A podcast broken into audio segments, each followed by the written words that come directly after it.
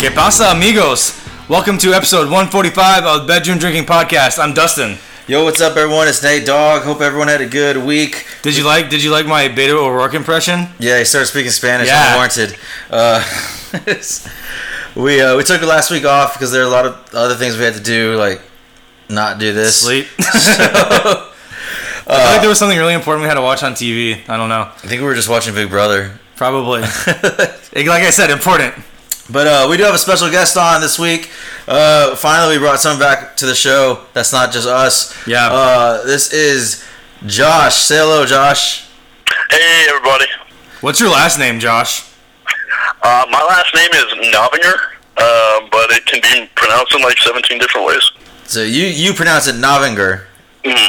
Okay, but it, yeah, I guess it could be. So that's Novinger. like like if you're getting married and the minister is like, how do you I pronounce you as Mr. and Mrs. whatever? It's Mr. and Mrs. Novinger. I, I would probably go with my favorite mispronunciation, which would be no vinegar. No vinegar. No vinegar. That's a good one. I like that. Easily the best. Yeah. Uh, well, Josh is uh, on the show th- this this week via the via tele, telephonic device, Telecommunications. telecommunications For from. telecommuting. That, I don't know if that's right. we're not going to disclose his, his location for privacy reasons. It's top secret. Uh, he may or may not be in a bunker somewhere near the White House. It may or may not be his actual name. It might just be an alias we're calling him. Well, yeah, Josh is going to be joining us. We're going to be talking about the uh, Democratic uh, presidential debate, and uh, we're going to be talking about that. That's going to be our main topic today. So, real quick, we're going to get into our normal thing, and we're going to get to our dumbest of the week, and just bust nut through this thing so we can talk about our main topic. Uh, Josh, you were in charge of getting dumbest of the week, were you not? Uh, yeah. Um, I tried to think of anybody else, but the one that really resonated with me would happen to be in the Democratic debates this week, and that was uh, good old Joe Biden. Uh, so, yeah, what did Joe Biden? Why is Joe Biden our dumbest of the week this week?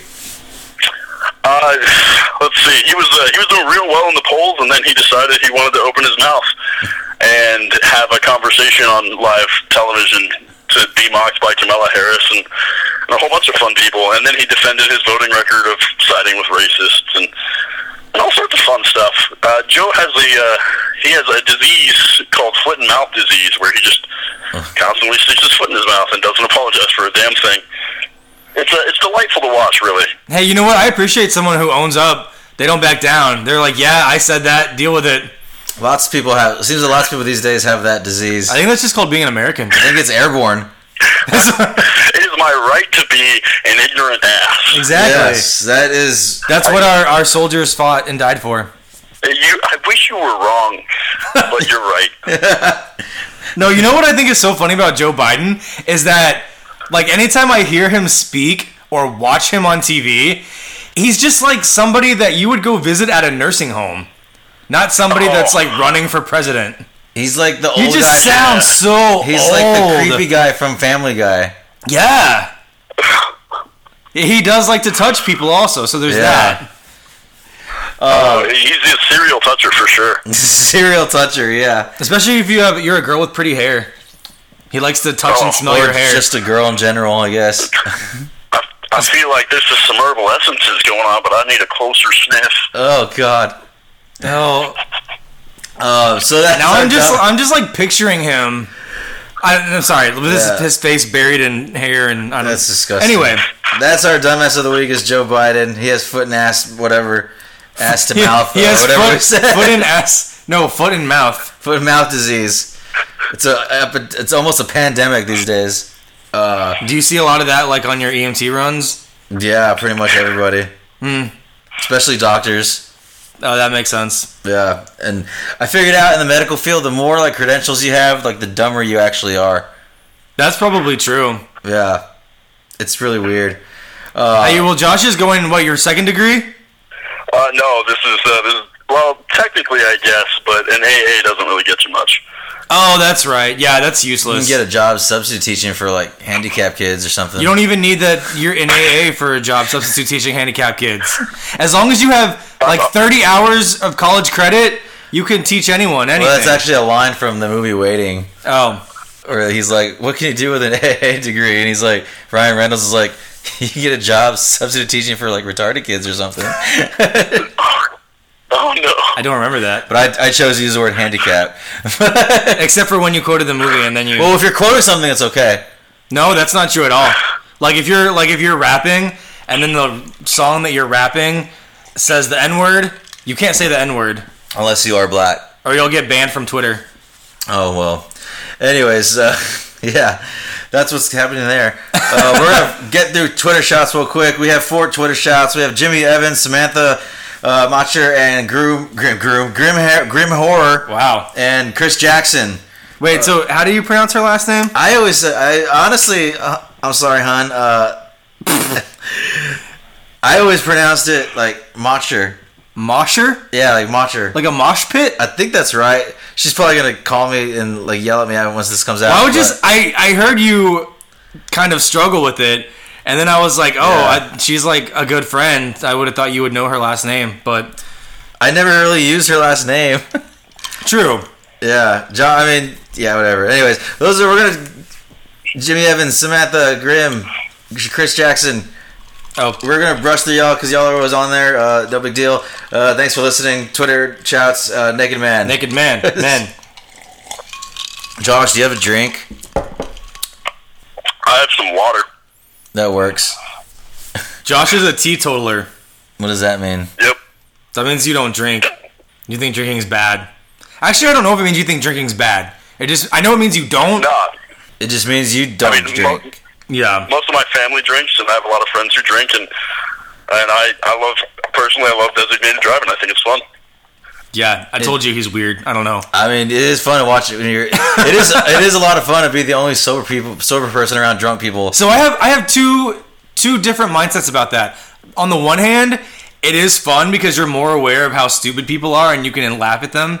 But on the other hand, I watch them and I'm like, oh, they're so stupid and they're having so much fun. I wish I was having that much fun with them. I guess. It's you got you just kind of got to lose yourself in it while you go. Like as long as you're the one making sure that nobody like drinks a gallon of bleach, you're gonna be fine. Yeah. Or do you make sure they do drink a gallon of bleach and film it for YouTube so you can make a viral video? And then just get them to the hospital in time. I I think that's called a snuff film, and I'm pretty sure those are illegal. yes. Are they illegal or are they frowned upon? I, I think they're illegal. Hmm. Like to even possess.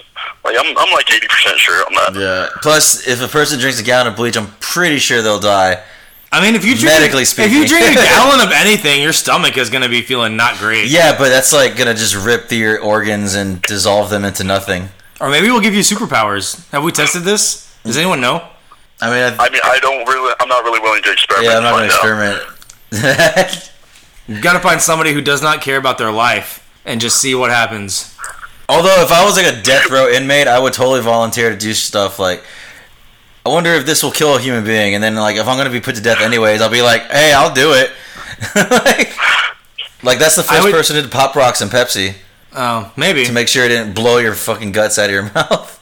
yeah, but then you don't get your last meal if you die. Oh, apparently your last meal now kid is only like you can only spend like twenty bucks on it. What? Yeah, that might just What's be, even the point of going to prison and being That on death row if might- you can't even get a good meal? that might just be in Tennessee though. Is that really a thing? Yeah, twenty bucks. It's like you can't even get a good steak for twenty bucks. I know it's something ridiculous. There's What no- the hell? There's no money. Fuck man. this place, man. Um. Anyways, uh, America's really gone down the tubes. yeah, you used to be able to get whatever you want on death row, including like you know eighteen hundred appeals. Yeah, that's why it takes you twenty five thousand years to get executed. well, everyone, our main topic today is we're just going to be talking about the Democratic Party nomin- uh, debates that just happened this past week, uh, and we have Josh on here as a special guest to talk to us with us about it. Um, No, Josh is especially qualified to talk about these people because he probably will end up voting for one of them, right?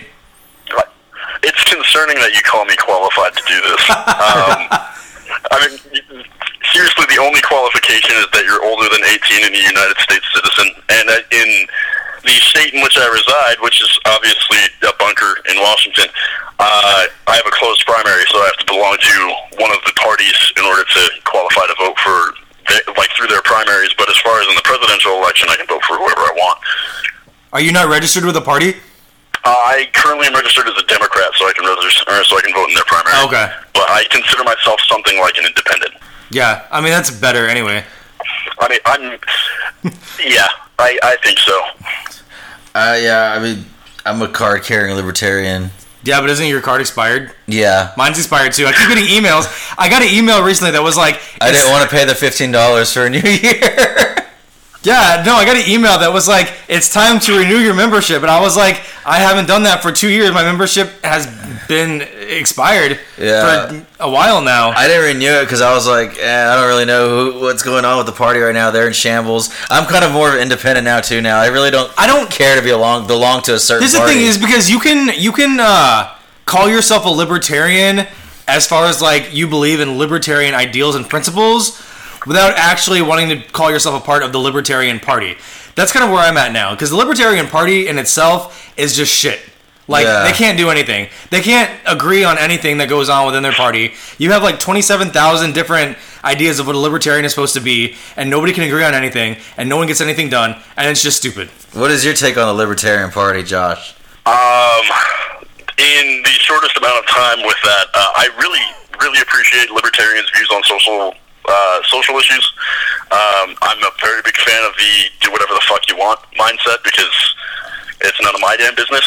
Um, I I'm not a small government guy, uh, but I mean, if if you're gonna run the government and make me not have to pay any taxes, I mean, I can I suppose I can be okay with it. But I'm a, generally more of a, a bigger government with heavy checks and balances kind of guy. He wants government employees to move into every home in America and follow you around and Yeah. make you do things. I mean, how is Big Brother supposed to report on anything if they can't see me? I mean, they see us through our I mean, they cell do phones, see us. right? They're watching us right now. All good. Uh, the most efficient form of government is obviously just having the government everywhere, so that way they can just buy the things that I want before I know that I want them. Yeah, True story. that's true. Well, let's get right into this. Uh, let's go with night. Let's let's talk night one Democratic. Okay, first of all, did you watch both the debates? I did. Okay, I'm sorry. So well, that's good. That way, because I, I didn't watch the second one, so you can talk. you didn't really watch the first one either. Yeah, not really. uh, I watched a little bit of it, then I had to go. But Okay, so having watched both debates, just off the top of your head, how many of the candidates can you name? Uh, let's see, I've reviewed them a couple of times, but uh, Buttigieg, uh, who I, I finally know how to pronounce his name, so there's there's a start. Yeah, they're. Uh, no, no, obviously Bernie, Biden, Warren, uh, Julian Castro, um, uh, Cory Booker, Kamala Harris, um, then, and then then I just have a bunch of nicknames because uh, uh, Gillibrand, Gillibrand, by the way. Yeah, somewhat. I don't think Uh, anyone cares. So. Yeah, uh, and then there was the the military lady. Uh, um, Oh, that's right, the- from Hawaii. The veterans. Her name was uh I don't remember. uh like Gabby something or I can't I can't remember. I'm trying not to look at my notes because I don't want to cheat. yeah, don't cheat. I feel like I'm missing some others anyway. Uh, Inslee. Well, there's 20, so you're definitely Cali- yeah. Oh my gosh. Oh, Yang. Yang is in there. Yeah. he's my Uh, favorite can- actually. But I can name a fair few. well, you named you named probably all the ones that I could name. Oh no, you forgot one very important one. Uh, Marianne Williamson. Oh, was she the author from Night Two? Yes, she's the one that Oh, was no. like beamed in from another planet. I think Oh. she's I like. Do you know who she the right is? Place, but oh, She was weird. She was really entertaining though. Like I would love to see her and Trump debate each other.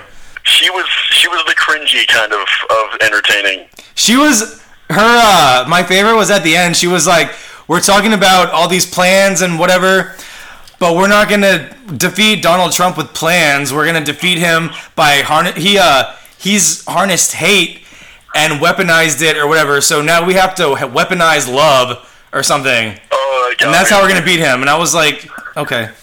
Well, you're not gonna I was I was somewhere between cringing. So like I, if you had a live feed of my face, it would have looked like I'd just eaten an entire package of warheads. There was something I don't even remember what it was. There was something that she said, and people started applauding, and I was like, "Are we watching the same thing?" Because I don't even know what she was talking about. But apparently, she had plants in the audience that applauded her. So I weaponized. her. I weaponized love once. yeah, how long were you in prison? No, I I drew like. I like when I was when I was deployed. I drew hearts on a mortar, and then we launched it at people. Oh, there you go. But it had hearts Kill on it. with kindness. Did did you uh, defeat Donald Trump? I literally killed them with kindness. oh, well. Donald. Trump wasn't a thing yet at that time. He's been a thing I for was a long time. I I was think longer than at least any two of us combined. probably. It's really funny to watch. Like, I'll go back and watch random sitcoms, like from the 80s and early 90s, where they will talk about, they'll just reference Trump, like, in a joking manner just because he was so rich and whatever.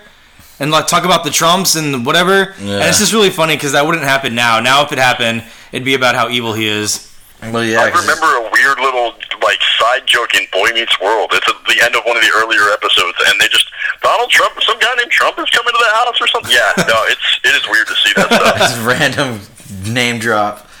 So how are we gonna do this? Did you want to Um, talk about the? Well, let's, uh. So, since since you are a, uh, a registered Democrat person, Uh, I prefer snowflake liberal personally. Okay, I prefer that also, but I don't like to offend people. So, actually, I do. That's a lie. But, uh, not my friends. And to their face. I'll offend them behind their back.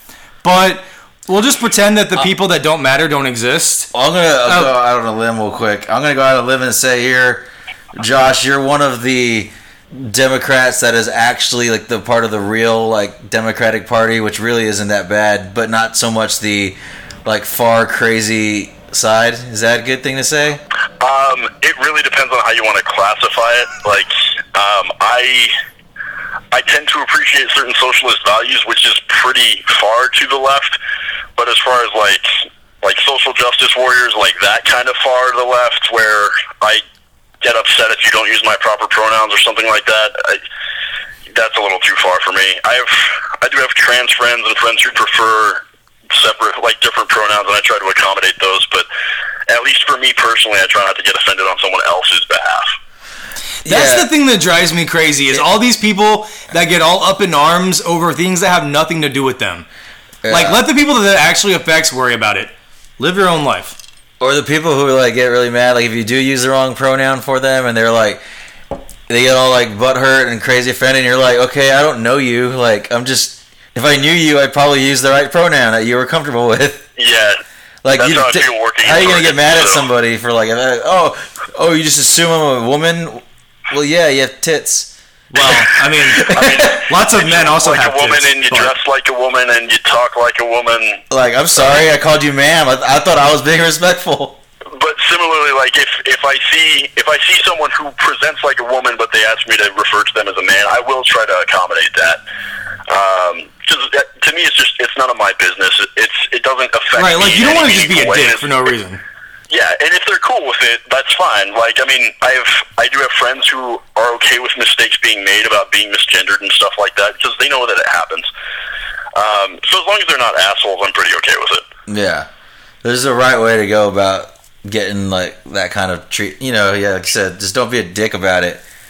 That's the thing. Everyone's a Yeah. dick. You oh, I'm a woman. I don't have a dick anymore. Okay, well, you're still being a dick. like, like, Yeah, uh, that that is something that is a true gender neutral term is being a dick. Yeah. So Yeah. Dicks are universal. so, how's the Democratic Party doing so right now, in your opinion? Yeah, we'll start there. honestly, it, it really depends on where you're sitting. Um, if you're if you're a tried and true member of the Democratic Party, a member of the establishment Democrats, uh, you probably think we're doing more or less okay, um, despite the reeling from Hillary taking a loss in, in 2016. If you are further left than that, you probably have some issues with how uh, the DNC handled uh, the primaries. Um, even if you think that Hillary rightfully received the nomination, there was a lot of really shady stuff. Oh yeah. Um, and and that's to me that's at least problematic. Um, I've actually written in on a couple of Democratic surveys that as long as they're not shady as shit with their primaries, I, I think I'll be pretty happy with it. As far as the the broader party, um, most of the liberals I know um, are are either a little bit left or or spread further out than that. There aren't a whole lot who are kind of centrists they they might have certain centrist ideals because I, I have plenty of friends who are uh, very much into the guns and things like that. And it's uh, as far as I'm concerned, it's as long as you're being uh, safe with a gun, I'll probably be okay with it.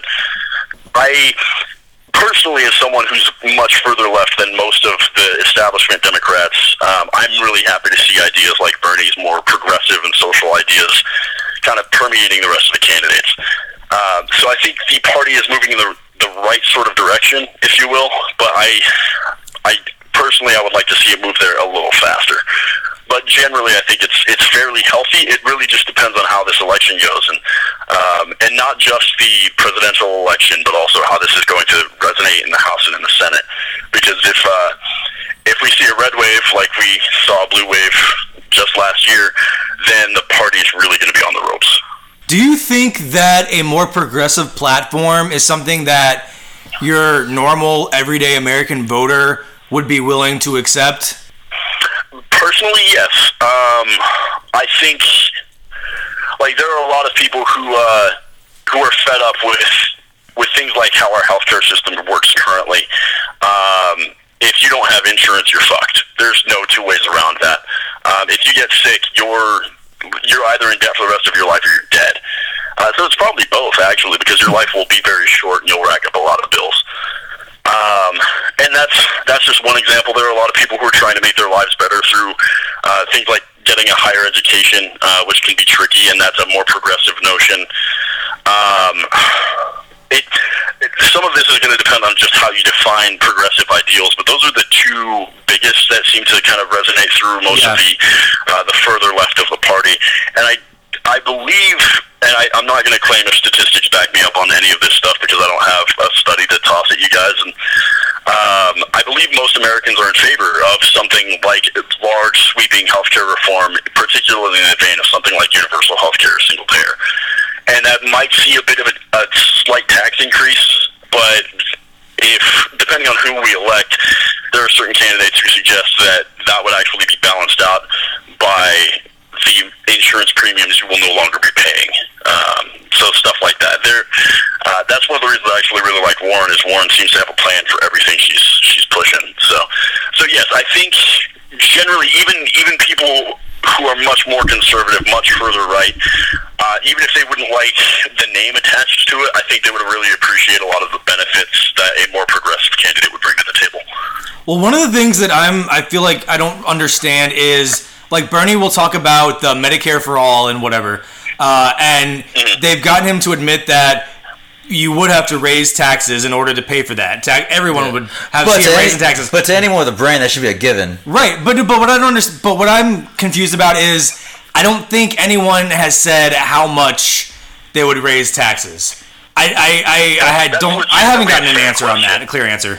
Um, so that was actually one of the things I was concerned about, um, especially going to night two of the debates, because I knew Bernie was going to have a few people kind of target him.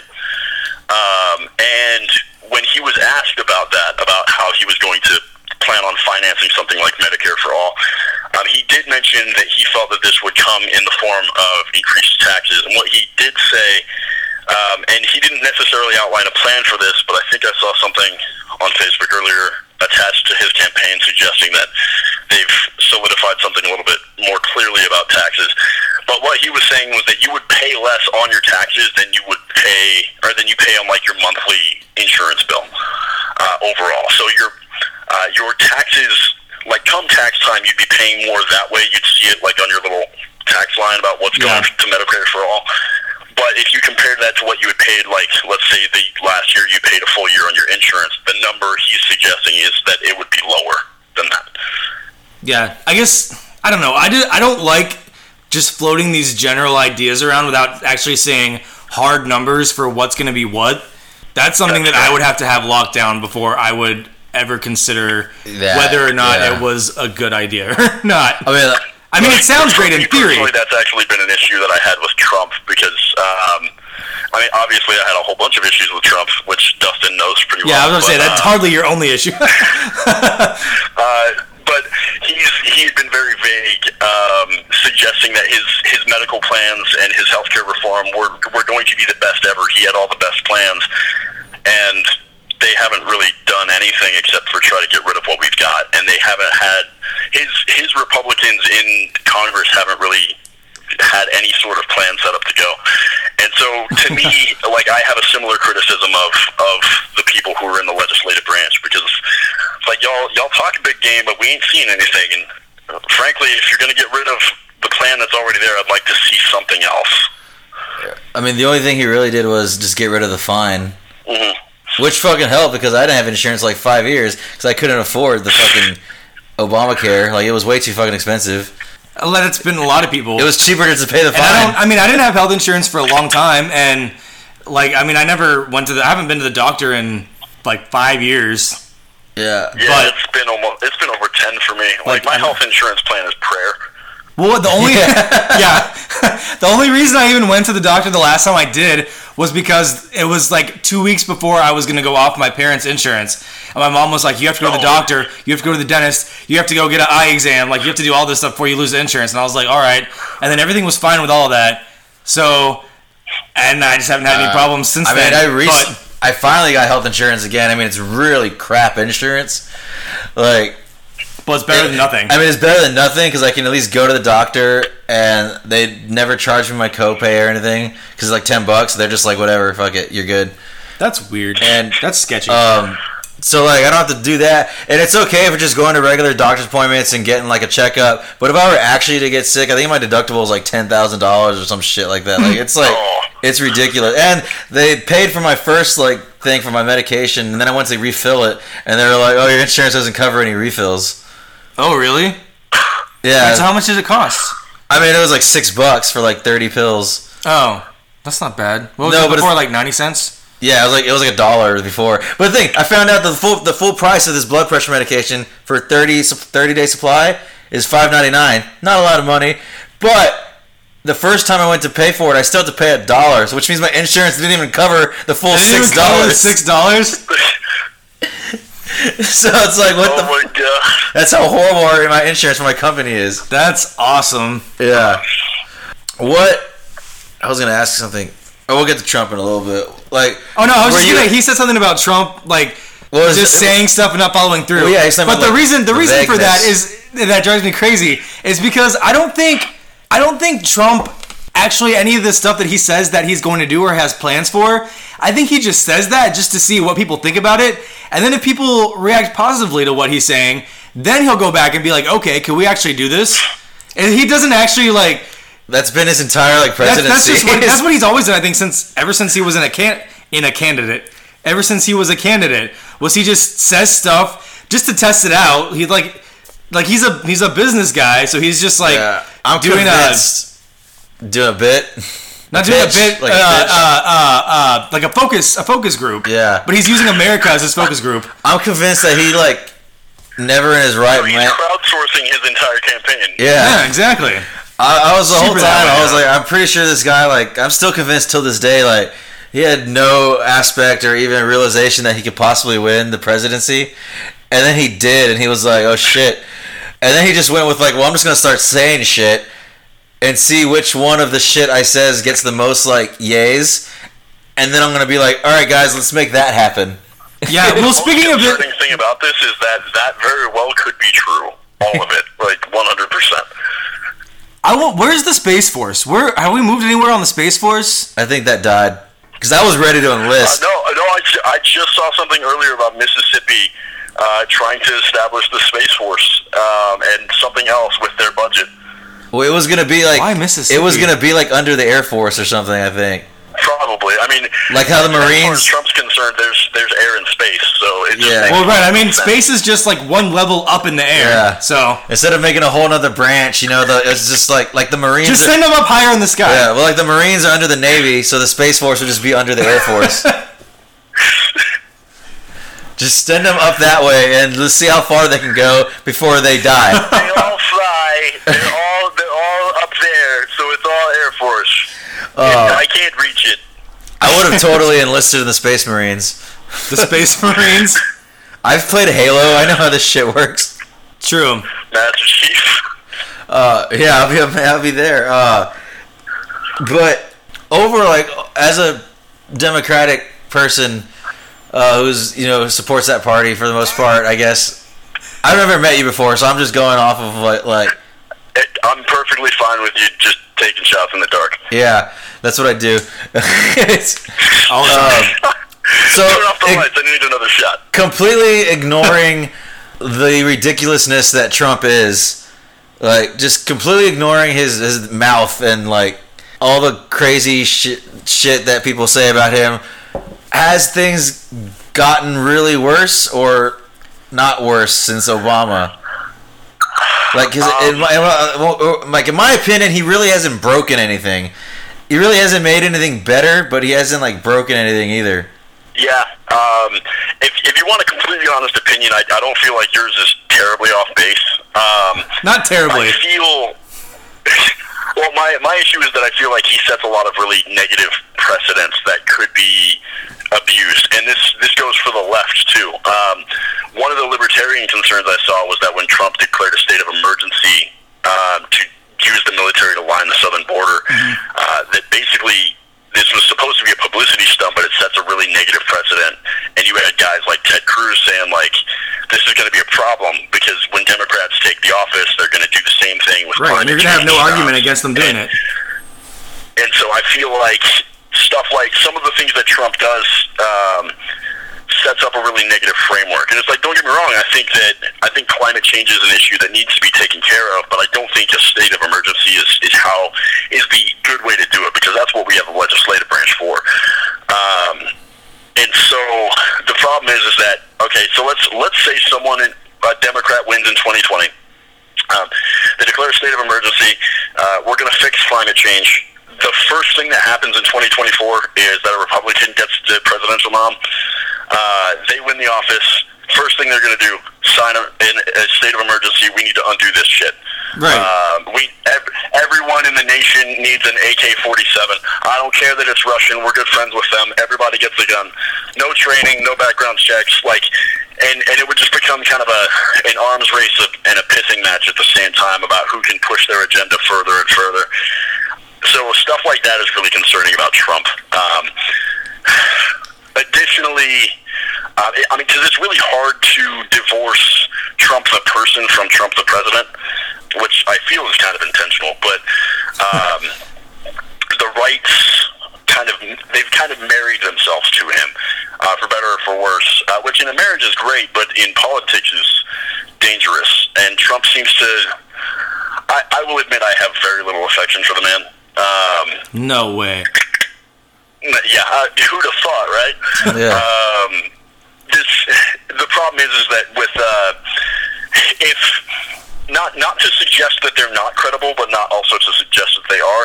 But if a credible rape accusation came forth with irrefutable evidence, there seem at least from the left, it seems as though a lot of people on the right would just be like, well, maybe she deserved it, or maybe she shouldn't have dressed that way, or she shouldn't have gotten drunk.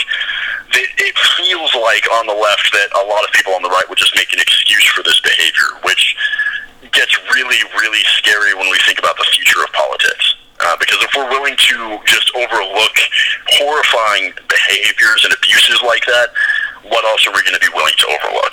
Well, I think it's just that everything has become so partisan now that any like if you call yourself a Republican, you feel like you have to defend anything that any Republican does, or else the bad guys win.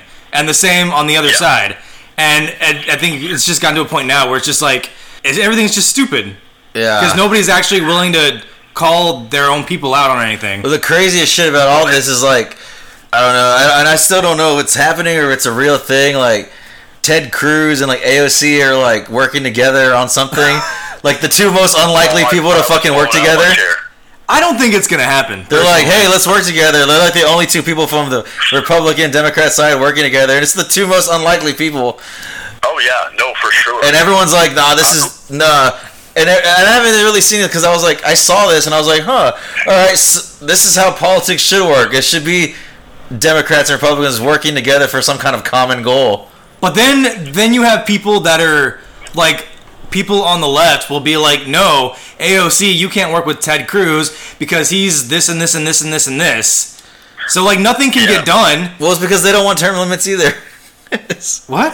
Not, I mean, it's, like- I don't really like Ted Cruz all that much, um, but when I, I don't even remember what he and AOC were gonna co-sign. It was Um, about like term limits. No, it was it was about uh people not being able politicians not being able to be lobbyists after they get out of office. Oh yeah, that's what it is. That that's right, and I'm, I was like, holy shit! Like, someone on the far right, like not like racist far right, but like the far right of acceptable politics, and someone on the far left agreed to something Yeah.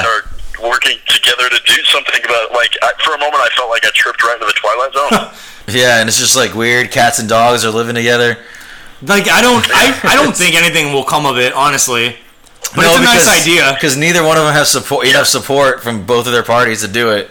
which is such bullshit. Like, yeah, I, I just because while while I'm, I mean, I consider myself a liberal uh, as opposed to a, a straight Democrat um, because I didn't like it. I didn't really like Hillary Clinton. Um, I I was okay with some of her policies and her ideas, but maybe it was because my dad is a like a rabid Fox News guy. Uh, in fact, he probably thinks Fox News is too liberal. oh God. he, I, I grew up really hating the Clintons and being extremely suspicious of them. And even though I've basically been a liberal for like 10 years now, I still can't shake the feeling that something is terribly, terribly wrong in the Clinton household. And it's like I don't agree with a lot of Democrats. There are a lot of things that I uh, like.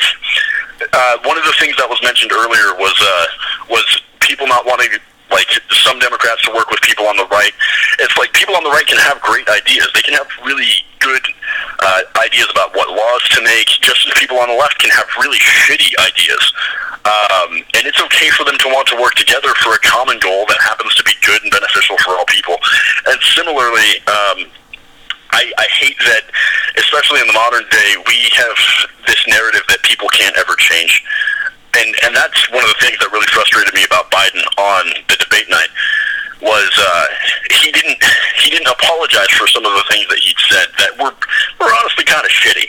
Um, and I, I don't think he should have to apologize for everything because I don't think anyone should really have to apologize with where they're at.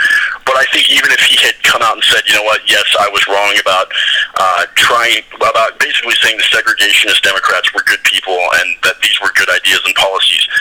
Uh, I don't think anyone on the left would have really forgiven that, and I feel like that's a real problem in American Yeah. politics uh, because people do grow and evolve and change. Right. I mean, you're talking about something from what, like the '70s? Probably before Uh, I think it was the it was either the seventies or the eighties. right? Like, yeah. I mean, it was a long time ago. Yeah, I mean, and all the people bitching about it weren't even born yet.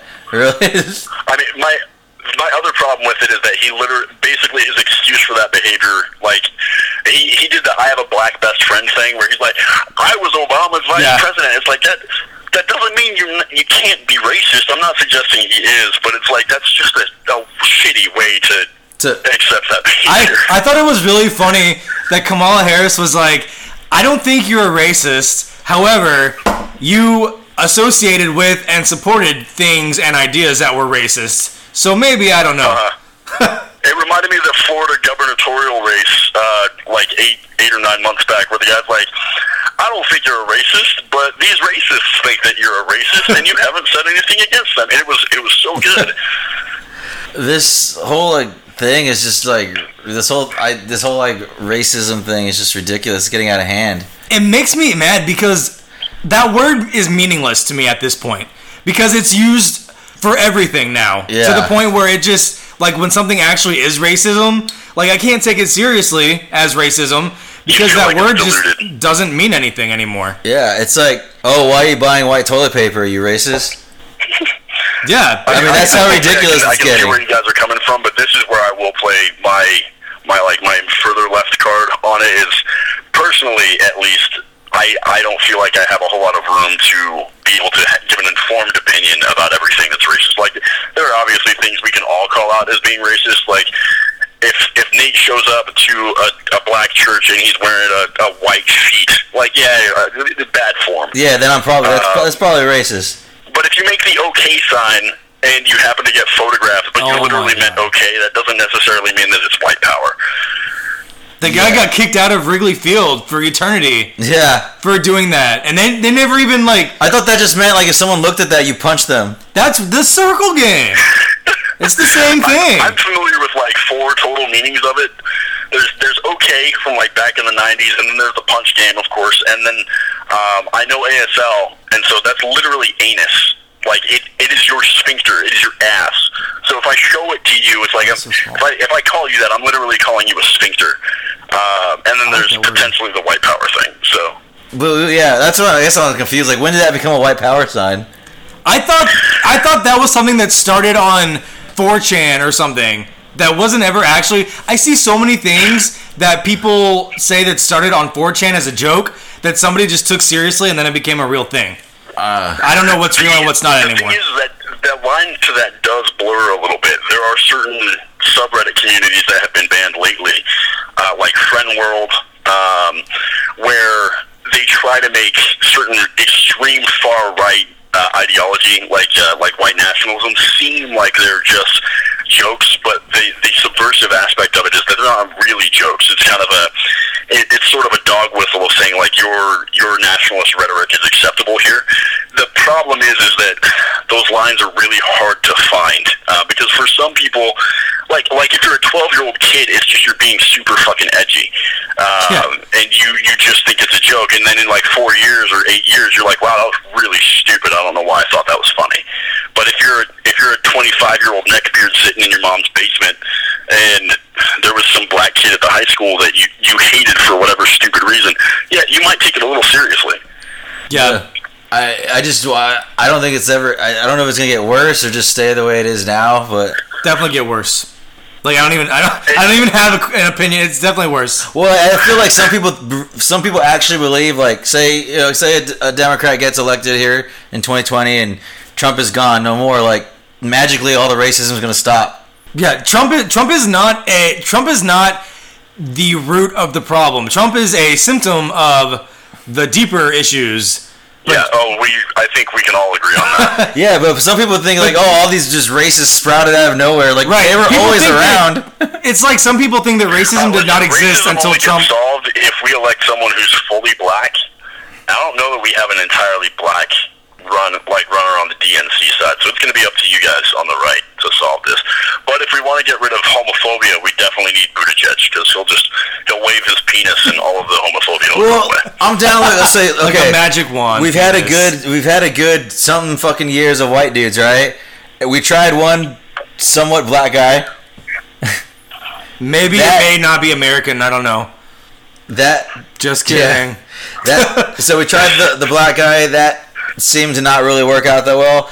So I'm just kind of like, well, let's just start going through the things. Like, let's get a fucking Mexican guy. See how that goes for four years. No, you know what we need? We need the Asian guy, Andrew Yang. Yeah, after the after the Mexicans, you know, then we'll throw. Why does it have to be after the not half Mexicans? measure here. Let's go a Yang uh, Castro ticket. I mean, we've got the the Asian guy and the Hispanic guy. That's right. Like I said, we just minority the fuck out of this ticket. Like But one of them needs to be a woman, right? that could be in 2024.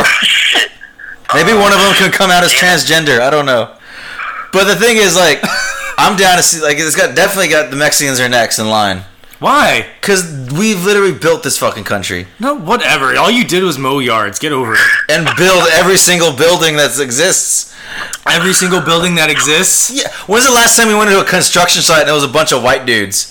Never. There's always one white I guy. don't pay that much attention There's to always construction one white workers, guy with honestly. the different colored helmet who Right, has 'cause a tie on. boss. He has a tie on. He's doing literally nothing, and like all the other brown guys are working their asses off. Well, maybe if more white people will go stand outside the Home Depot, then there would be more than building the buildings.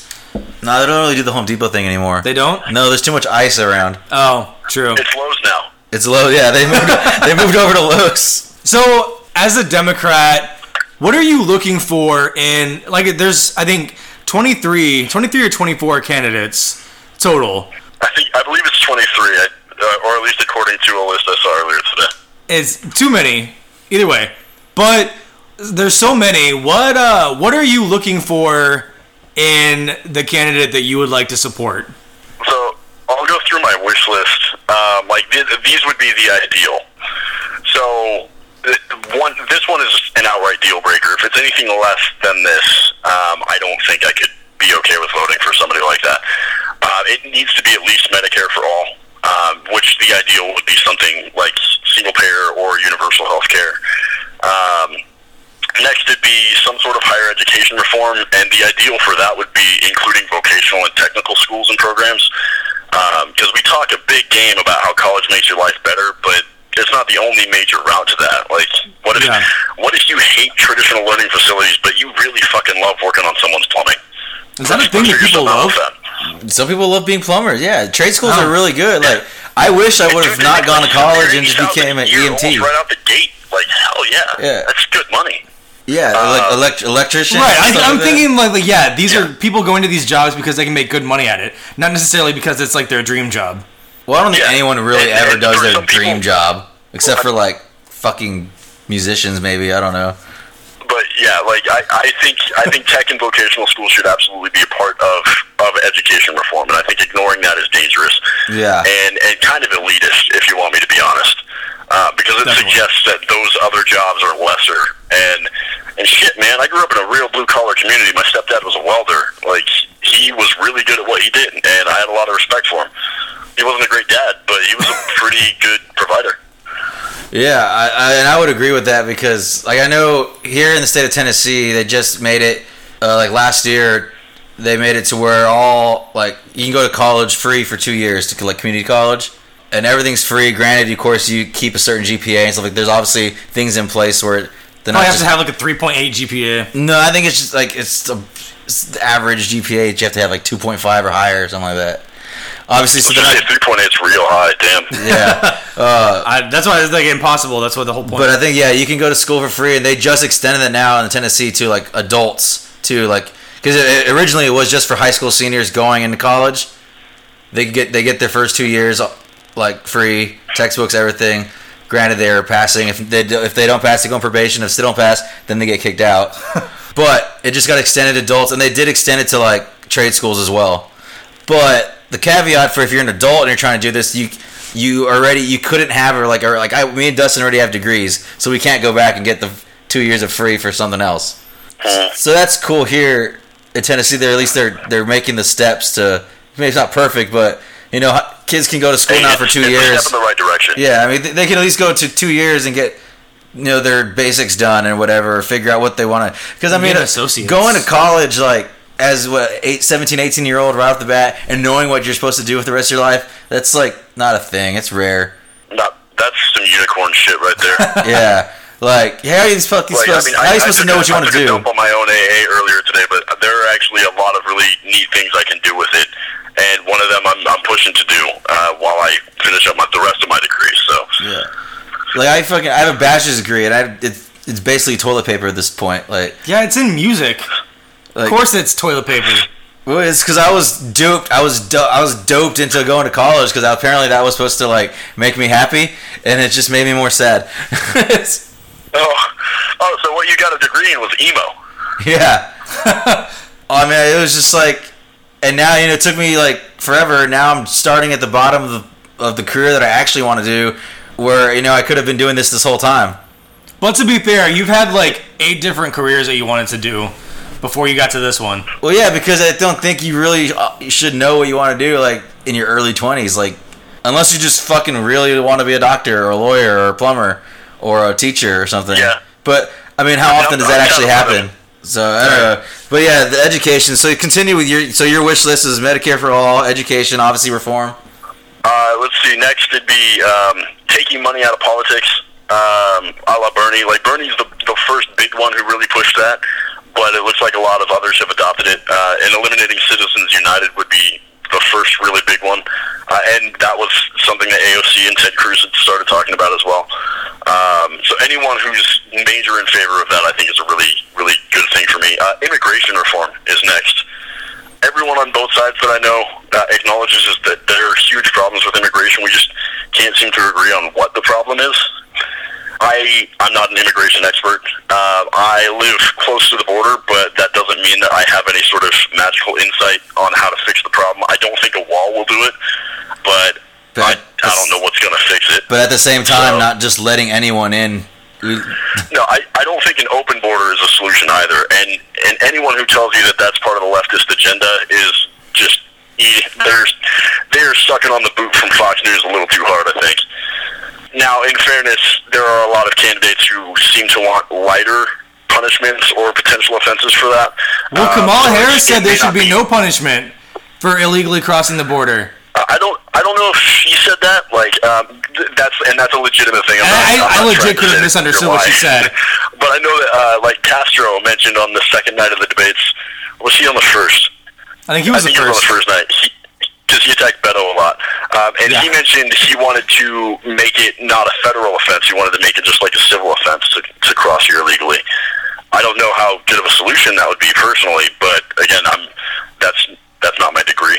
So I don't. I like. I mean, I guess. I mean, I'm. I'm. A, I'm more down with like a really good secure border. The thing that I I I just feel like there has to be a way to make make the whole process easier, so that people don't feel like they Oh, have to resort to. Yeah. I mean, speaking. Speaking not on behalf, but. For people, you know, a person who comes from Hispanic culture and his Hispanic family, like all my family love. They fucking. They're a bunch of crazy like Hispanic Mexicans, like, and they love Trump. They're all about Trump, uh, and they hate the fucking illegal Mexicans coming in. and they're just like, "Fuck yeah, send them back. We had to do it the real way." like, I yeah I, I I get. I feel like it seems to me that people who did go through the proper channels and did everything the way they were supposed to, quote unquote.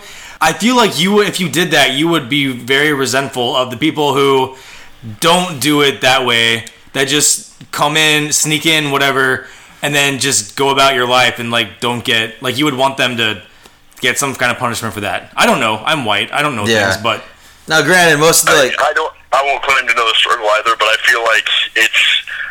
I, I will say that it's a complex issue that I, I don't feel I can give a whole lot on, but I will say that I think that uh, like refugees and people seeking asylum often it looks to me from the left like they get lumped in with uh, with people who are trying to get here illegally, and at least as far as like international law and even American law is concerned, refugees are supposed to be treated differently than people seeking just to immigrate here. Um, and so if we're not treating them, if we're treating them all the same and using some of the troubling rhetoric that you see further right, uh, it it tends to kind of dehumanize them.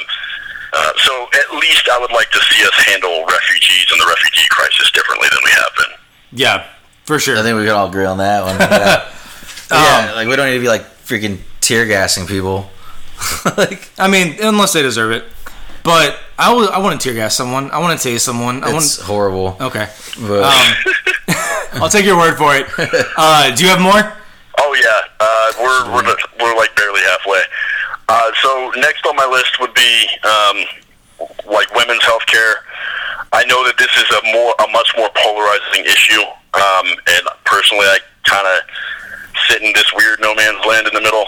Um, and I'll, I'll preface this by saying that I, I can't wait for the day where we don't really even have sides on abortion, just because no one does it anymore. I just don't think it's ever going to be illegal, and I think that the best and easiest way to tackle this is to focus on what the cause of abortion is, which is unwanted pregnancy. And if we can if we can lower those numbers, um, then I think we can solve the abortion problem overnight, uh, or at least you know fairly quickly.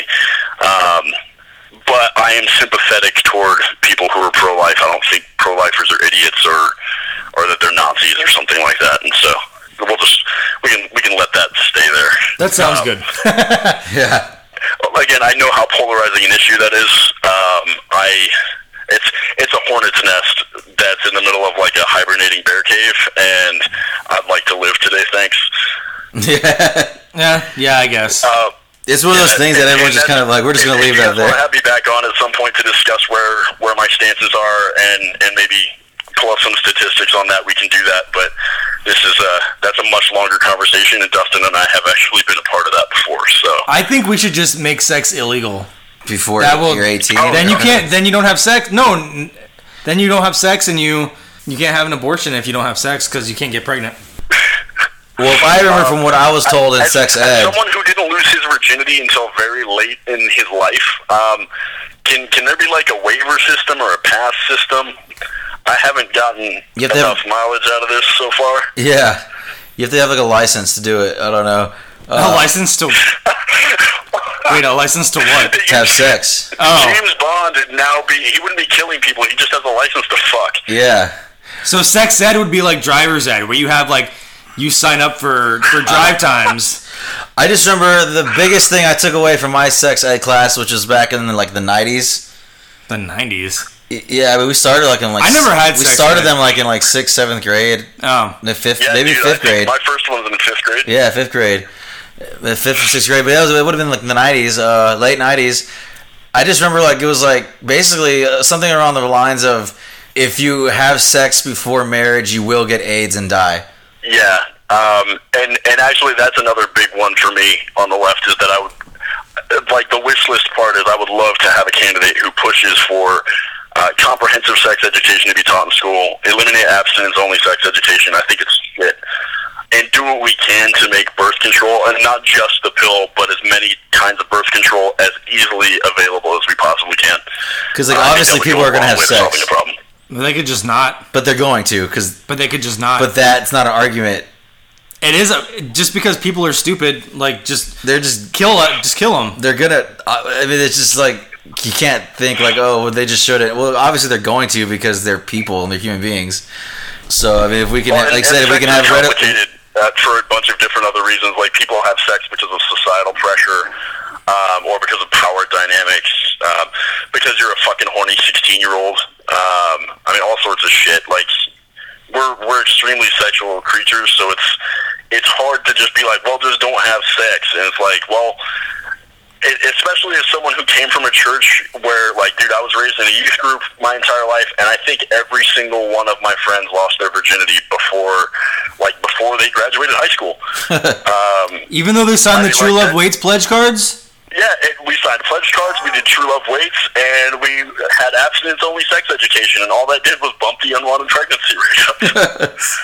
yeah, I mean, that's what it does. it's it's not it's not good. It's not ideal. Uh, so next in line would be term limits.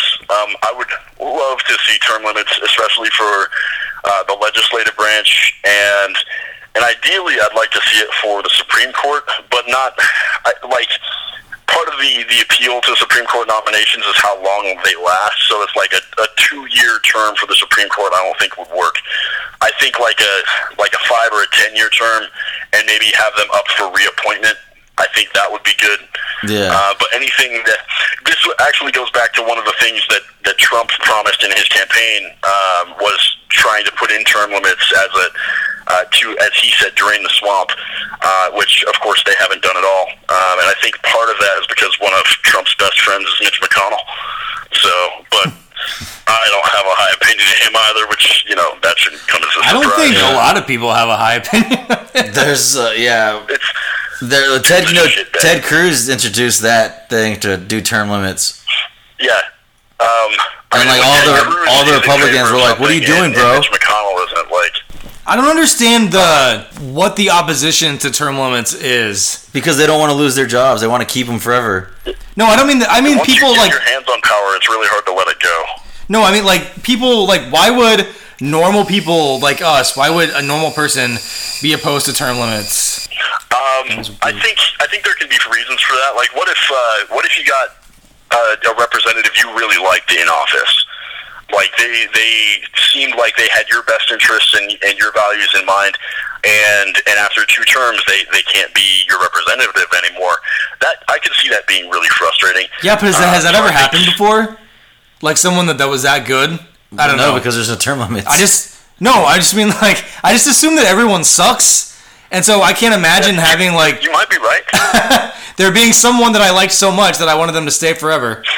That just that What concept I would is say foreign like, to me. There should be some sort of like approval system um, where a certain amount of your constituents, if uh, if like say sixty percent of them approve of your job, you can be up for reelection uh, after that term limit hits. So that way.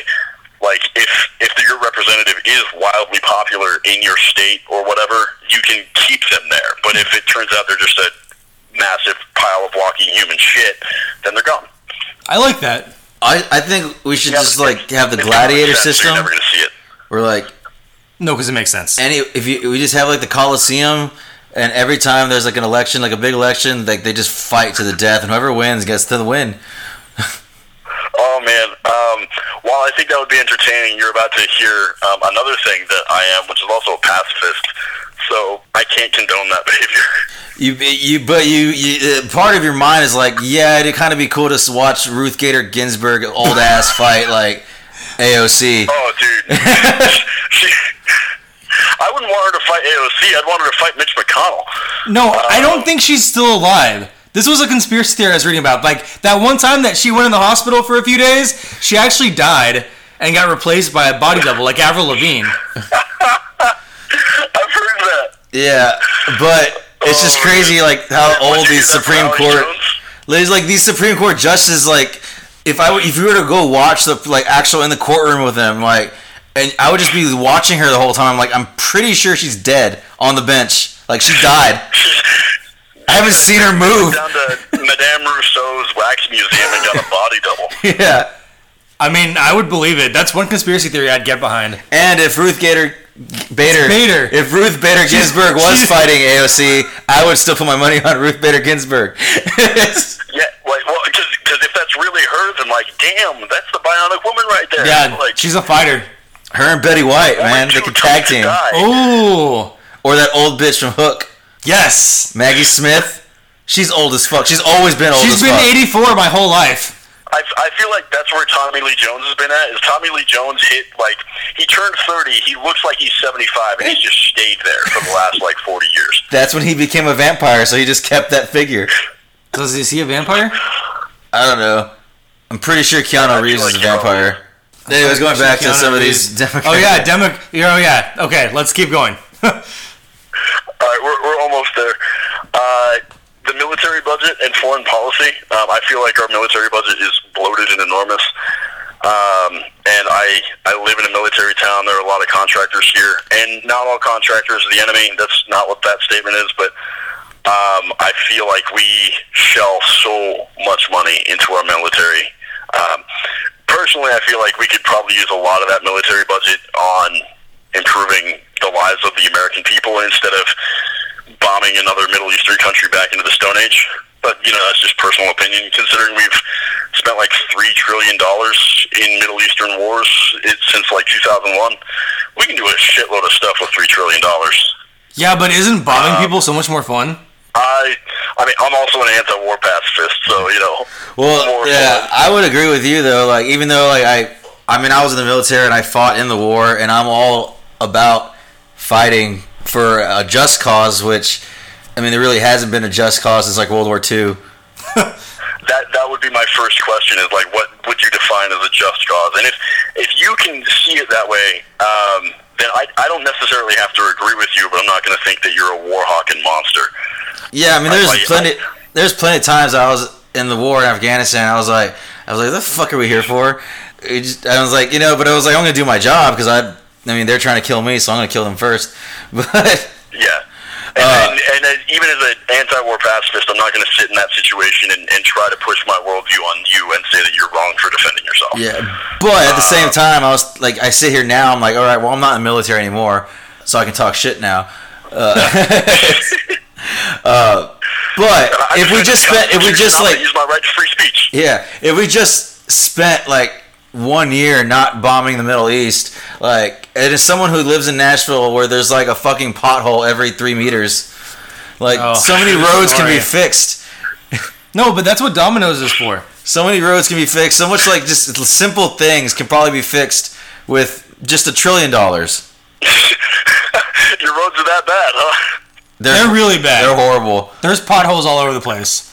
and you'll see you'll see them like But just imagine what like what our if if we took that three trillion and we just plugged it into say something like education, we wouldn't have all these problems with public education anymore, or healthcare, uh, or or whatever, like whatever cause there is that we could really stand to have money for in America, or or even taking that three trillion and instead like pumping it into Iraqi and Afghanistani infrastructure. Those places would be utopias by now instead of just kind of limping along. Um, I just kind of want to be. I, I could honestly talk about that for a while. I just want to be like put in a room, like you know, the fucking presidential padded room? the presidential like conference room, Oh. and I just want to sit with all the fucking leaders and be like, all right, let us go 365 days of a truce and just see what happens. We would You die. go take care of your could go a long way. Yeah. you go take care of your country. You go take care of your country. We're not gonna bomb anybody. Everyone just does their own shit in their own country without any interference. Just for one, let's go 365 days, and if it doesn't work, then we'll go back to killing each other. And like, it'll probably be better. Everyone's like, "Oh shit, why is everything so much Not better?" everyone- I don't think everyone would agree to that though. And even if they did, I don't know if they would mean it. But you know, this is like the you know the hypothetical like utopia ideal of mine. It'd just be so great. Like just go one year without everyone fucking with each other's shit, and I think everyone would be better off. At, at the least, it would be it would be nice to not have to see about it on the news. So yeah, like yeah, you want to chop people's heads off for no reason? That's none of our business. That's what you do here. We're gonna go back to America where we just you know spit at homeless people. Yeah. I, the world policing is another part that I, I really have a problem with. Yeah. Like our foreign policy is kind of screwy. Uh, and uh, yeah, and they always mask it of some kind of like, oh, we're defending American freedom. I'm like, no, we're not. We have to fight them over I there mean- so we don't have to fight them over here. That was the thing. I, I didn't know that. I'd rather that fight them over here. It's not as hot. Was a real Ameri- a threat to American people like ten thousand miles away.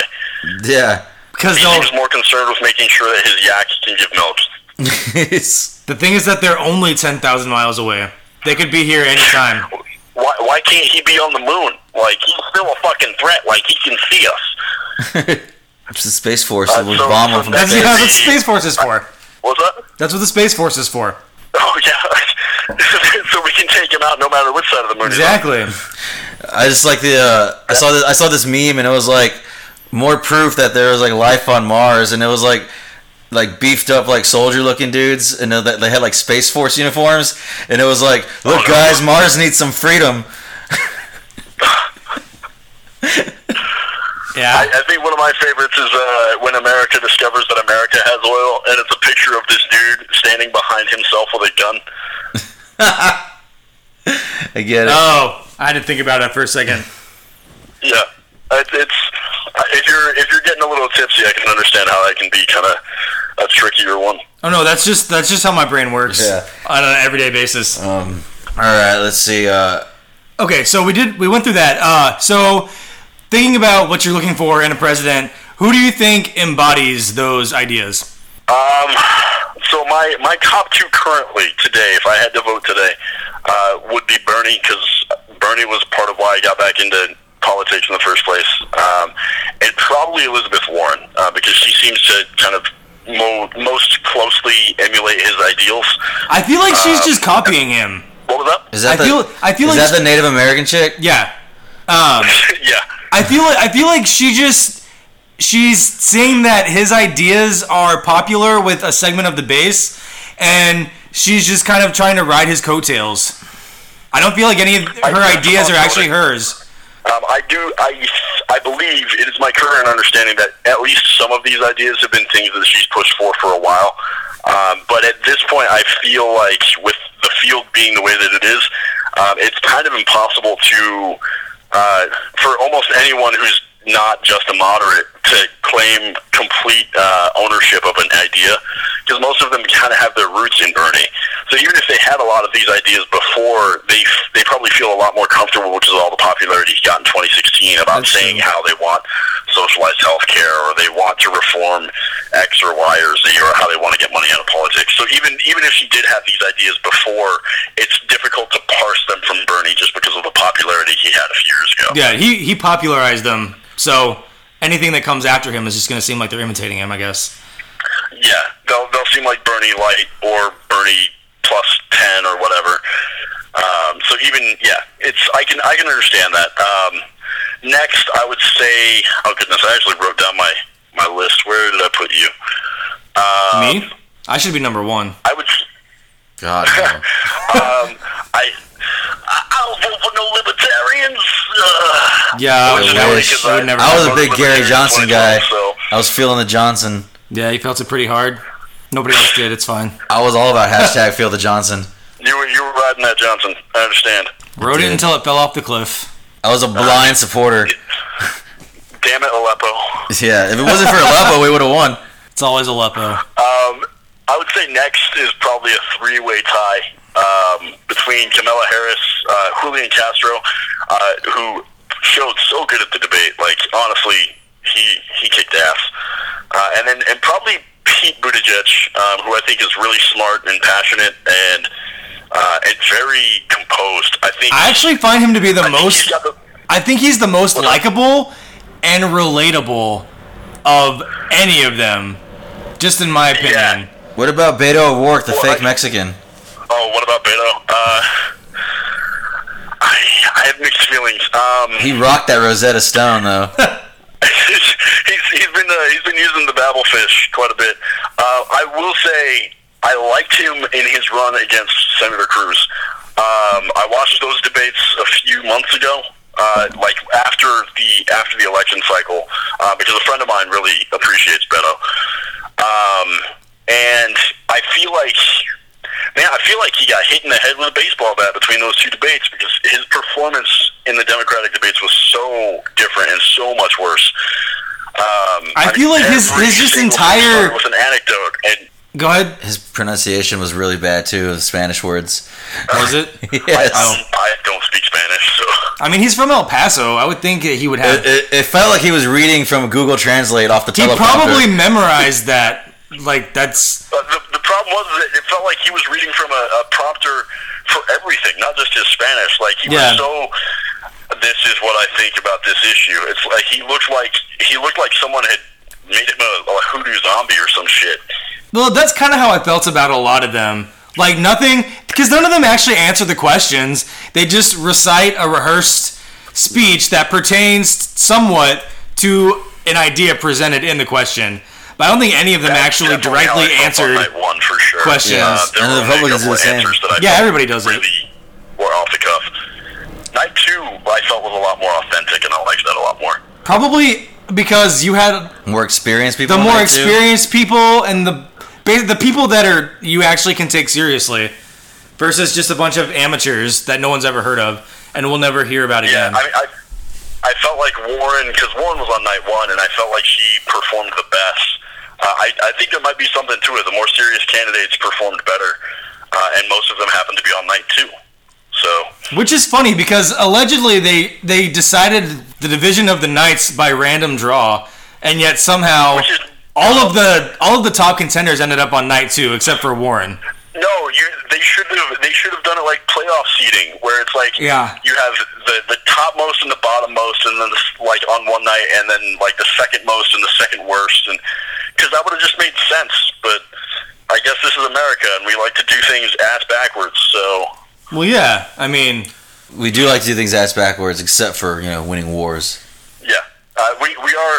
Admit, well, okay, no, we're not really good at that. We're Because I just keeping think them what history going. has showed is even if we're about to maybe lose, then we just nuke your ass and we win. true. it's hard to come back from that. I, I think recent history has shown that we're just really good at keeping it going. Like That's the more true. money we can get here. We never give up. Yeah. Like the yeah, I feel like pretty sure like the Taliban, everyone's like, dude, we surrender. Why are you still bombing us? No, you didn't surrender. We did not see that part. You got Bin Laden. Why do you keep sending us bombs? Uh, There's more you brown people running around. they're just trying to, you know, get free stuff. yeah, it's it's really hard to get those Iraqi artifacts from ancient history unless we bomb the shit out of their country first. Yeah, you gotta sell that shit on eBay. See, everyone thinks we're like bombing. We're just digging for artifacts With explosives. Treasure hunt. in a very efficient way. I way. mean, people fish the same way. Yeah. That's true. Do who? So who like? So we have who you think you would want, and who you think would you know kind of holds your ideals. In actuality, who do you think is going to end up winning the nomination? Let me let me add to that question. Who do you think will win, and who do you think has the best chance of beating Trump? And do you think that they're both the same person? Uh, I'll, I'll answer the last question first. Um, I don't think that the person with the best chance to beat Trump will get the nomination, um, and I don't think that they're the same person. Um, I think currently uh, Biden is the front runner. It would not surprise me if Biden wins the nomination. I hope he doesn't. Um, I kind of feel like if this is a trend and he keeps doing stuff like this, then he won't win the nomination. So if you talk to me in four months, my answer to this question might Right. be We have to remember the the the first This is only the primaries don't yeah. start for like eight months or something. Yeah, we're just going based off so far now. Like, Yeah. Like it's it's a long time to go still. Shit. Um, I would say. Okay, so if if it's not Biden, I would say the best bet. As much as I love Bernie, um, I don't. I, I think the spreading of his ideas has weakened his platform. Um, I would say the next best bet is honestly probably Mayor Pete. Uh, Buttigieg has got a lot of really, really good momentum. I could see him really getting it. Um, and my dark horse pick would probably be Kamala Harris uh, or Warren. Um, I think Warren is probably a little bit too far left for most, like most people at the DNC to want her to get it. So I think there would be friction there. But I could see one of them doing it. Um, as far as who do I think could actually do it, um, I think Pete Pete Buttigieg, or Buttigieg could could legitimately do it. Do you think in a general election, him being gay would be much of a factor? Um, and so my my issue is this: like I've seen a lot of stuff about how, um, like over the last couple of days, people have been like, the left shouldn't push us away, and the us in this sense is like hardcore conservative voters who are never going to vote for anyone who's even remotely left. Yeah. Um, the only people I could see Buttigieg having some real issues with are very fringe lefters like uh, the Bernie Bros, who are uh, like never anyone else. Which, uh, while I love Bernie, I'm not a Bernie or Buster. Um, if if I think a candidate is worth a damn, I'm going to go for them. And and uh, people who say who have primary issues with homosexuality because uh, as much as I would love for homophobia to be dead, it's absolutely not. And there will be people who are going to use that as some sort of reason to not vote for him. So, like the the religious right, I could see not voting for him, but they wouldn't vote for him anyway. So Yeah, don't really that's that yeah, being that's a that's a good point. That just gives The them people more who care ammunition. would not vote for him anyway, so it doesn't matter. Yeah, uh, and that's that's where I'm kind of at with most of the left is like they don't really they shouldn't really focus too much on appealing to people on the far right or or even kind of like at the center right. But if you if you're like a moderate conservative, then then I feel like we can probably find some some ground here that would work. Um, so as far as that sort of appeal goes, it's obviously going to get harder the like the more socialist you kind of get. But I think Buttigieg. Okay, so yeah, I'm gonna I'm gonna make an amendment to what I said. Um, I think Buttigieg has the charisma and the temperament to face off against Trump, and I think he could beat him. I don't know if he would win the nom, but I would say he's the of the Venn diagram for those who can beat Trump and could get the nomination. I think Buttigieg probably has the best possibility right now. I think I would agree with that. I think if Kamala Harris was just a little more centered, I think she could win. I think she could be president very easily, but I don't know. I, I would like to see Kamala Harris up there. My actual my my thinking on it isn't actually that it has anything to do with her politics. Um, she won't get it because she's from California. Yeah. You think? Is that that? Does Oh, that make that big of a difference? It, it, I think if if she had the exact same politics, but she was from somewhere that wasn't as polarizing as California, uh, I think she'd be better off because most people look at most right wingers tend to look at California as this the state of the liberal elites and just filled with bullshit and nothing really good comes out of California except last man standing. Um, and and I and that's really about the extent of that. Um, I think because and I think it's just because of the stereotyped political bias you run into um, with coast coastal elite narrative and stuff like that. So I think that she has she would have an uphill battle simply because of the state that she hails from. Even if she had more palatable politics, I think she'd have a hard time getting there. I can see that. It's just it's so silly to me that that matters. What- But I don't know what I, I don't know what brought this into my head right now, but I was just thinking I was like, there's places like in these random fucking states like people forget about like Idaho or like some small ass fucking place in Alaska. Like they don't even know what the hell's happening in the world. Probably they don't know who the president is until someone comes to their local post office and changes out the picture on the wall. Um, And they're like, "Oh shit, did we get did we get someone new?" got a new one. Um, so that joke works even better, but everyone knows who Trump is and that he's their president because it's fucking Idaho.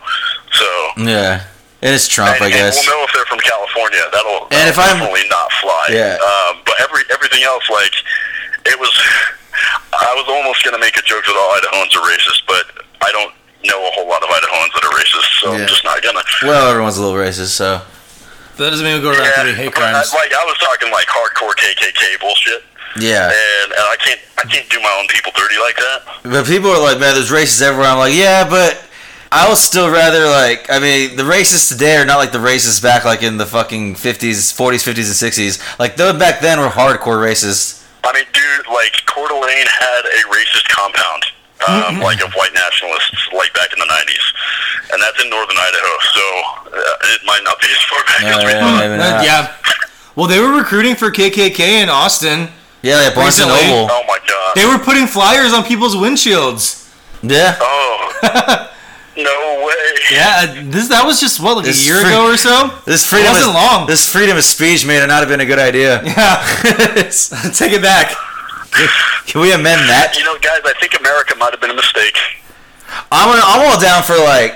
I mean, I say this all the time. I make jokes with people at work. People are like, "Oh, if you know, if Texas ever actually did secede, would you move back?" I'm like, "Uh, yes, of course. Uh, I would move back to Texas and hope that it became a fucking wait. It was kick-ass. I would hope it became a fucking monarchy again, and then we just have like the governor, whoever the governor is, just kind of finishes out his term, but as the king, King Abbott. and we have a king of Texas, and then we have the knights of Texas, and they all carry six shooters and ride horses, and then we all just like huff and guff at the rest of America, and then they try to sneak in our borders, and we're like, eight, There would be a wall. all like Texas. 16th century style, fucking with our king of Texas. Okay, but also if that were to happen, Whataburger would be considered foreign food. This is true. I mean, obviously, it would have to be imported. obviously, it's not a perfect scenario, but I just thought I, I think I had like a, a rare, I had a dream that I rarely, I very rarely remember my dreams, but I just had like this vague dream that I remember that of- we went back to Texas because it seceded and became a monarchy again, not again, but it just became a monarchy, and then there was a king of Texas, and it was this whole like cool thing, and then we just like put a fucking giant like wall around us and said "fuck you, America." It's visible from space too. Yeah. Uh, would you have your own space force? if I was the king of Texas, Well, I, not you. and I just God have, forbid that I, ever happened. I have a ki- I, I'm a fucking king of Texas, and I just have American women brought to my lair to fillet me. Is that is that I is that send a thing? I send my knights Fillet? I send my knights north of the wall to find me some wildling Americans. you need to write a novel about this. yeah, but I don't know. In all, in all actuality, I don't think Trump's gonna lose. I think he's gonna win again, but I dude, I know so many I don't want him to really. But conservatives that that like it's a foregone conclusion to them that Trump will win. I don't know. I think it's I think it's 50-50 at best at this point. I think it all depends on who the DNC gets, and then I guess I can make that assumption again later. I'm I'm 100 percent on that. Like, I think it really depends on who the DNC nominates. Like if they, if they Um, if they take Bernie, if like if they pick Bernie, Trump's gonna win. That I'm I'm torn on that because part of me wants to say no, uh, just because of how some of the polls worked out and things like that. But the other part of me is like, yeah, but the Fox News will demonize his socialist roots Yeah. and things like that. So that's that I feel it it might be closer than we think, but I think that it, it'd be up in the air for sure. But if it were someone like, I think Buttigieg could stand a legit chance. Um, I think Biden would be a disaster. Either way, personally, I I think- I Trump still would think- probably win against Biden, but even if he lost, I think it would just be a nightmare. I think Biden still has the best chance of everyone To beat Trump, just because he's he's got the name recognition and he's not as far left as a lot of the other ones are. So he would appeal to more moderate very voters. Centrist. Uh, he's very centrist. There are a couple of other candidates like that, but they don't have his combination of, of centrism and, and name recognition. So Yeah. I do, I will agree with you on that much. But then he's at, very recognizable. at the same time, like we said before, he it's very likely that he will keep shooting himself in the foot as Well, as that- things that's a big progress. part of why he he lost the nomination to Barack back in 2012. Uh, every other run he's done for president, he's he's said stupid shit. Like that's a big part of why. Right? How many how many tweet. times has he run for president? Like three times already, right? Not counting this one. Yeah, and and it's been pretty bad every time. He usually just buries himself. You you put Biden on a long enough timeline, and he'll just he'll shove both of his feet into his mouth. I don't know. It just it's so it seems while that might be right that he might win it. I I really sincerely hope he doesn't. I don't want Biden up there. Would you vote for him if he did get it? Um, I if you want an honest answer, I, the only one I can tell you is I don't know. Um, But you you you're I- aware that if you if you don't vote for him and Trump wins, it will be your fault. Um, this is sir. This is a, dem- a democracy with approximately uh, 450 million people who are eligible to vote, of which only about 13 of them do. Uh, so uh, yes, I am. I am very aware of this, um, and yeah, I would. I would cry. Uh, I worst comes to worst. Um, I don't know. I, I, to quote a theologian whose name I can't quite remember off the top of my head, uh, of the John lesser Calvin. Of, of two evils, choose neither. and so I would meditate a lot on Yeah, I that. know who said that either. And we'll see where that gets me. The I mean, the only reason Trump won is because libertarians exist. So And the Green Party. yeah, Third party voters I think- elected Trump. splitting the vote definitely hurt him at certain points. But um, I because I saw I saw some voting breakdowns with Gary Johnson added to them, and and that assumes that the people who voted for who voted third party would have all voted for Hillary instead, and Which and that's is- problematic because most libertarians are, aren't particularly fond of a lot of liberal politics. Yeah, no, I would say libertarians as a whole probably lean conservative.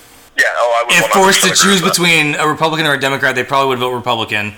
And then you have Crab the Green Party, and I don't know how many people actually voted for the Green Party in 2016. Not enough for not But- enough for Stein to, to register on, on most major channels anyway.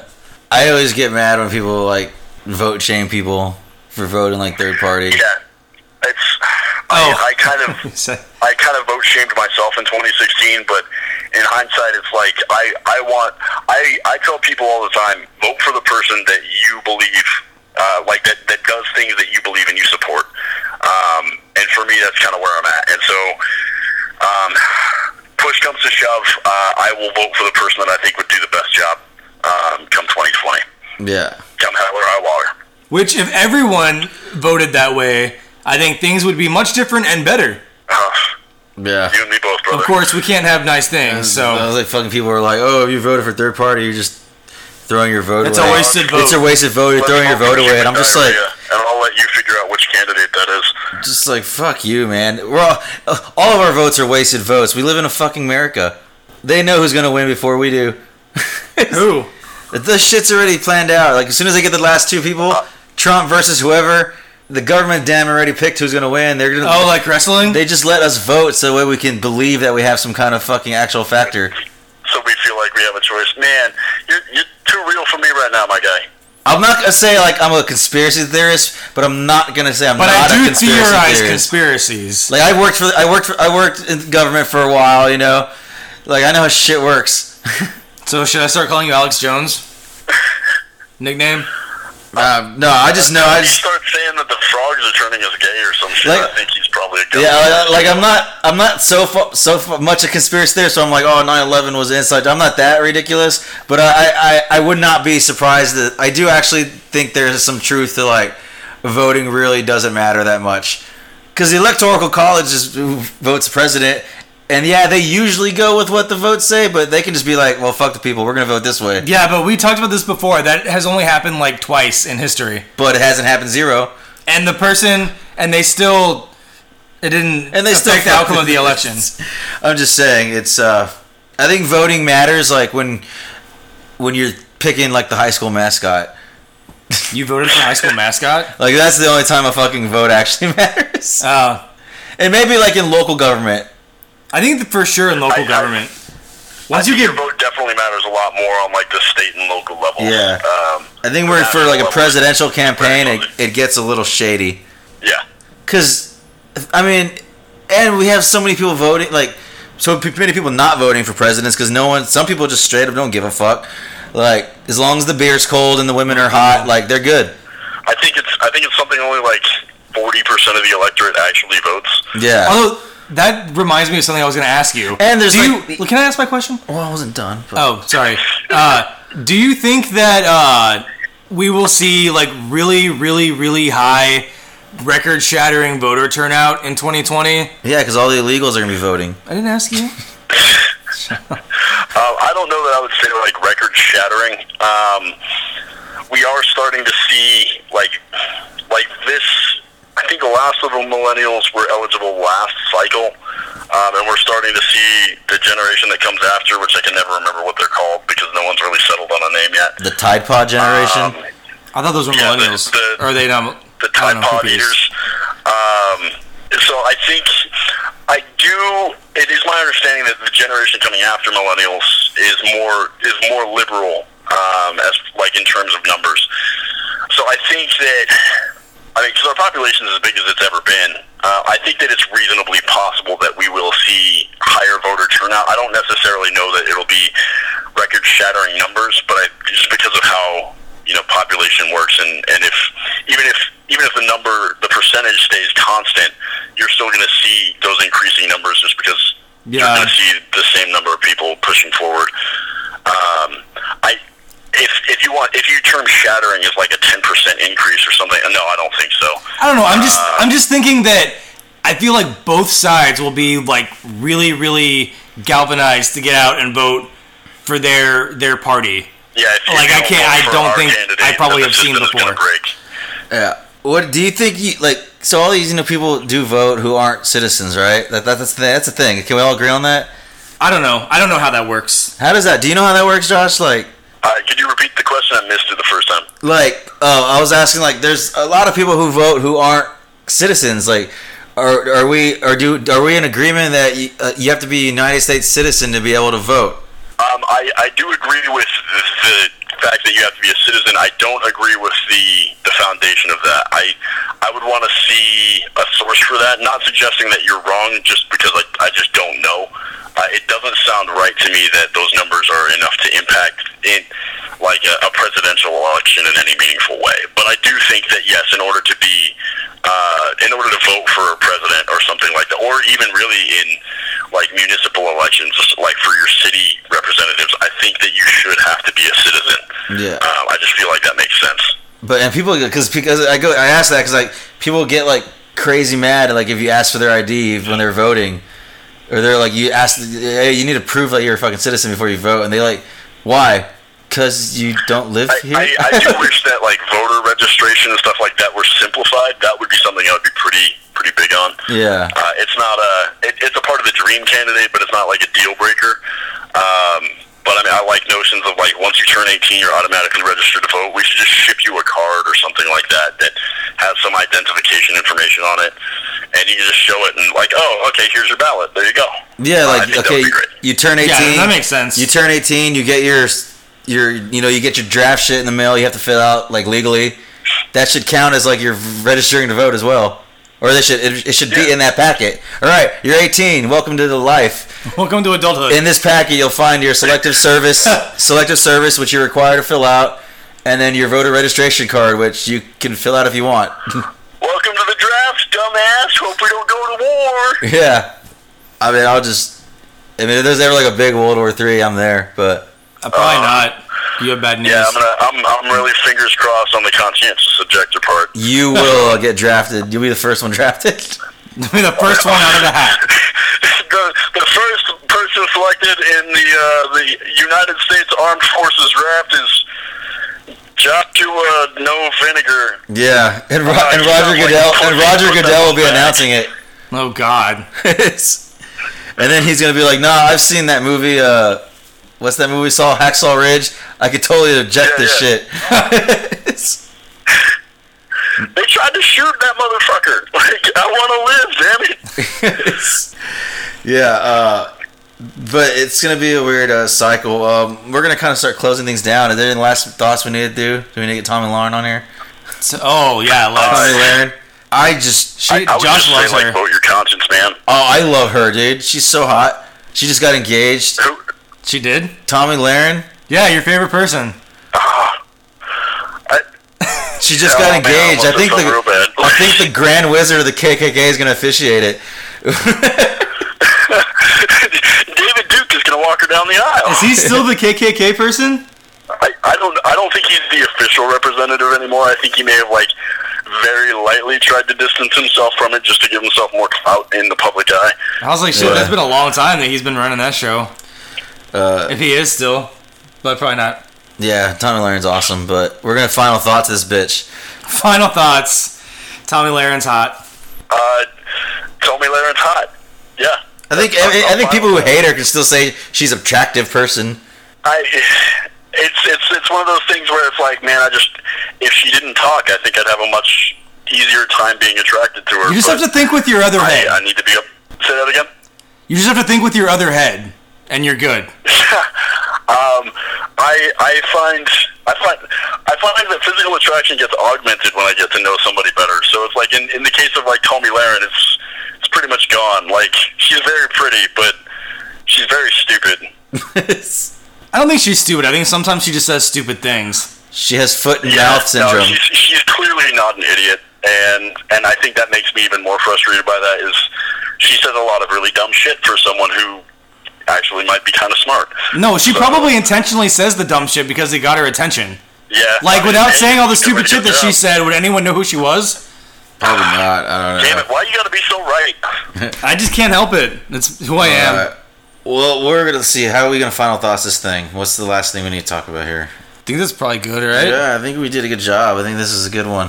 Um, Covered a lot of ground. yeah, and what's gonna? So, yeah, we're gonna we're gonna close this bitch down. Uh, but we're gonna we, we're gonna have you back on the show. We'll kind of reel you back in every couple cycles of election through the election Every thing. cycle. Is that you kind of you'll kind of be like our our third person on this show every now and then through this election Foreign cycle. correspondent. Yeah, like oh yeah, our foreign correspondent from your bunker in Washington. Yeah. Our liberal on the ground, I'll be- underground, I'll be underground liberal. Our li- uh, underground liberal, yeah. Yes. Which I mean, I, I did want because I had told Dustin that I did want to uh, bring someone on the show who is d- you know different part politically than us. You've never once said that. Yeah, because I, said- no, I said, you haven't. Yes, I did because I said I said it'd be fun to bring like Ryan Fisk on the show because he's like completely different political than us. Yeah, but he also was. And then you were like, really? No, we're not gonna do that. Like, because you can't have a rational conversation with him. He would just yell. Well, that's why I'm gl- glad you found somebody who where you know this is this is how like different people of political ideologies should behave, right? Yeah, I wish the guy at the party I was at the other night would have thought that. Damn. Yeah. It's like all right, cool. Like we can agree on some things and other things we kind of disagree on. Doesn't mean we're gonna like fucking pee on each other's graves. I mean, I might. No, I mean, I'm, I'm actually waiting outside your guys' house right now. I'm waiting for y'all to pass out so I can piss on you. Oh God. I'm locking my door. Well, I still have a little. I still have to shower and and then go to sleep and then wake up in a few Oh, You I can come shower with him. I don't actually mean it in like some sort of violent way. It's actually my fetish. Oh, okay. Oh wow, you have that in common. Um, I like strawberry lemonades. ugh. You know what a strawberry lemonade is, Josh? Um, no, It's when I a, don't. It's when a girl pees on you while she's on her period. Damn it! I knew that's what it was.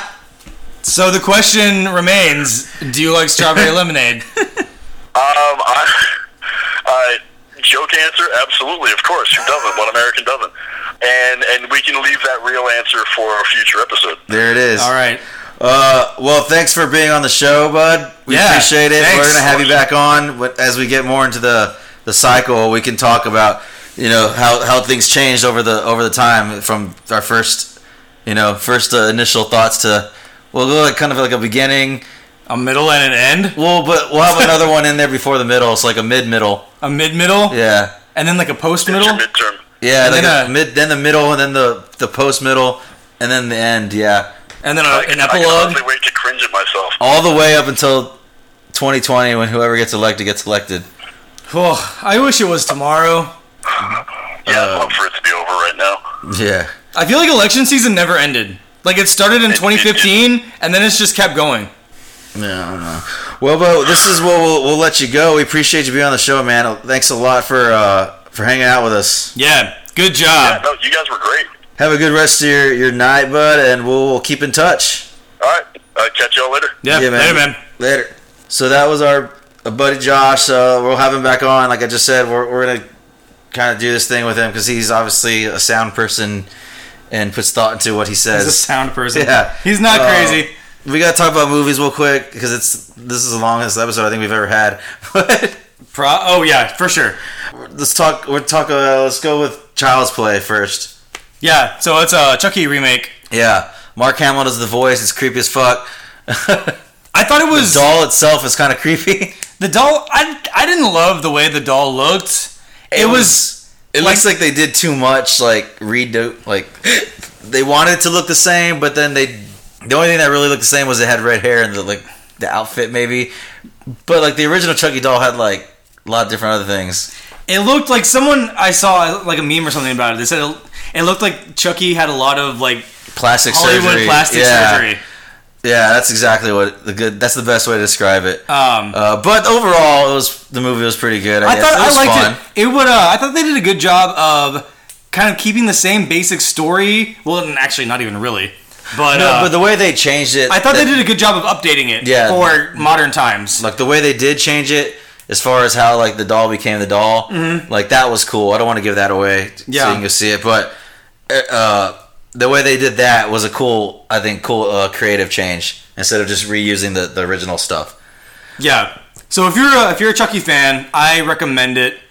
Um, I know some people are purists and they don't like any changes. They Yeah. want it to just be a carbon copy. But if you can stomach watching something a new take on it, you probably will enjoy it. Uh, so that's Child's Play. Another movie we watched was yesterday. Yes. The another movie featuring Beatles music. Yeah. A good one though. It was really good. It was good. Yeah, it was really cool concept that they did about Yeah, so what the life would be like if the Beatles never existed. Yeah, basically one guy there's like a, a blackout and then whenever everything comes back on, there essentially there's one guy that remembers the Beatles. and he's he's already a struggling singer songwriter. Yeah. But yeah, the blackout happens, and he comes back, and he still knows who the Beatles are, and But nobody else does. yeah, no one else does. So So he basically he passes off the Beatles songs as his own. so he yeah, he, like though, and he becomes really famous because Yeah. the songs are the fucking amazing because they're Beatles songs or whatever, and yeah, and that's how. it... But there's other things missing from the world too. Yeah, we won't spoil that though. Yeah, that's funny. But definitely go watch it. That was cool, especially if you. I mean, if you if you're a really yeah, there's a Beatles lot, I mean, there's a lot of Beatles songs in it. If you're a big Beatles fan, you're gonna love this movie. So, uh, and the last one we're gonna talk about is Toy Story 4. Yeah, a, kind of the opposite toy movie of the Yeah, Child's Play. uh, Toy Story 4. Uh, so it's a Toy Story film. It just like Takes the, place after the third one. just like the others. It's, it's good.